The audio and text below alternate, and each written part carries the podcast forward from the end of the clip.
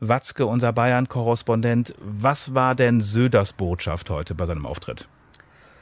Dreierlei, würde ich sagen. Söder hat heute in der Vorstandssitzung der CSU zwar kein schlechtes Wort über Armin Laschet gesagt, meines Wissens hat er Laschet fast gar nicht erwähnt, aber er hat enge Vertraute schlecht über Laschet sprechen lassen, etwa Albert Füracker, den CSU-Finanzminister, der hat ähm, gesagt, äh, dass äh, Armin Laschet ja noch nicht mal sein eigenes Bundesland Nordrhein-Westfalen gewonnen habe, sondern gegen die SPD dort verloren habe. Andere wie der junge Unionschef Dolleschal haben gesagt, äh, dass äh, Laschet kein Fettnäpfchen ausgelassen hätte.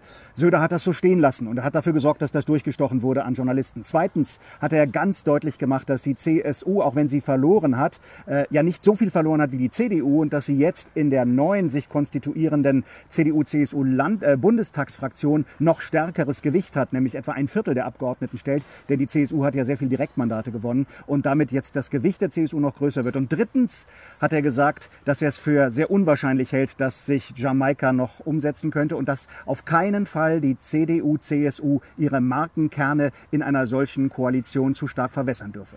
Mhm. Gestern, wie gesagt, noch das, noch das Signal, die Union habe den Auftrag zur Regierungsbildung. Heute rückt man davon ab.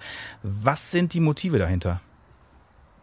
Ich glaube, da hat es gar nicht so sehr mit äh, Armin Laschet äh, zu tun, sondern da geht es Söder tatsächlich um die Landtagswahl in Bayern, die in zwei Jahren stattfindet. Das ist Söders Hauptaugenmerk. Und seine Befürchtung ist, dass Armin Laschet, um vielleicht noch irgendwie seinen Kragen zu retten und im Amt bleiben zu können, ja liefern muss, indem er Jamaika schmieden könnte. Das ist ja eigentlich die letzte Chance für Armin Laschet. Und äh, die Befürchtung der CSU ist, dass Armin Laschet dazu großen Kompromissen bereit ist, um die Grünen Grünen und die Liberalen ins Boot zu holen. So große Kompromisse, dass es für Söder dann schwierig wäre, in zwei Jahren einen Landtagswahlkampf zu bestreiten, wenn er gleichzeitig in einer Koalition, einer Regierungskoalition in Berlin äh, mit dabei ist, die viele Dinge entscheidet, die für die CSU Kröten darstellen. Dann lieber in der Opposition sein im Bund und diese Wahl in Bayern dann als Trotzwahl bestreiten können. Das ist Söder lieber. Ich glaube, das ist der Grund, warum er jetzt von Jamaika langsam abrückt. Mhm.